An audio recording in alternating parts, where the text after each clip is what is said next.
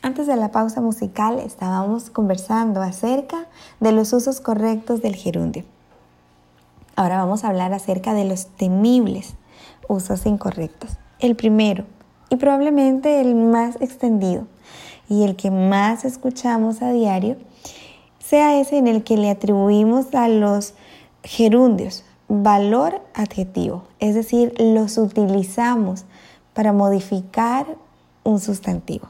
En expresiones como recibí una carta conteniendo buenas noticias, nos encontramos que el gerundio, fácilmente identificar, es conteniendo, está antecedido por el sustantivo carta.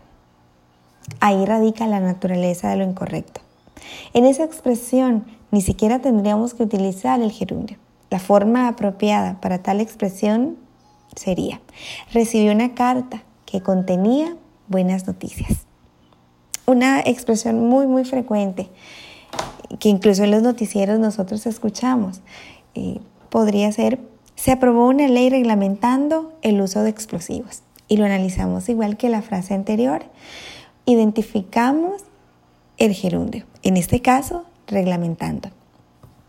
Antecedido a ese gerundio encontramos el sustantivo ley.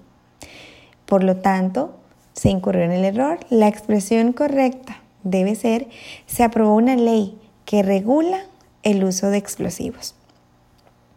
Por lo tanto, cuando nosotros vayamos a utilizar un sustantivo, no podemos agregarle después un gerundio.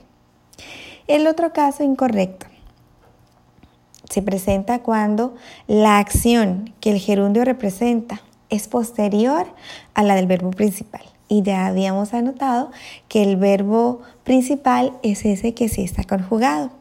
Entonces, expresiones como dejó olvidado el libro, volviendo más tarde por él, es una expresión incorrecta. ¿Por qué? Bueno, la acción del verbo principal en este caso es dejó. La acción del gerundio es volviendo. El uso correcto que habíamos planteado anteriormente nos decía que para que fuera apropiado siempre debe aparecer primero el gerundio y luego el verbo conjugado. Esa expresión sería correcta de manera que se exprese.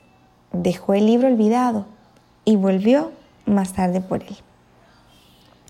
Al principio puede que el uso de los gerundios se torne algo complicado, pero si nos familiarizamos con la teoría, es decir, si aprendemos los usos correctos, si distinguimos los usos incorrectos y aprendemos a implementar las formas apropiadas, el gerundio se va a tornar en una expresión muy fácil en nuestra cotidianidad.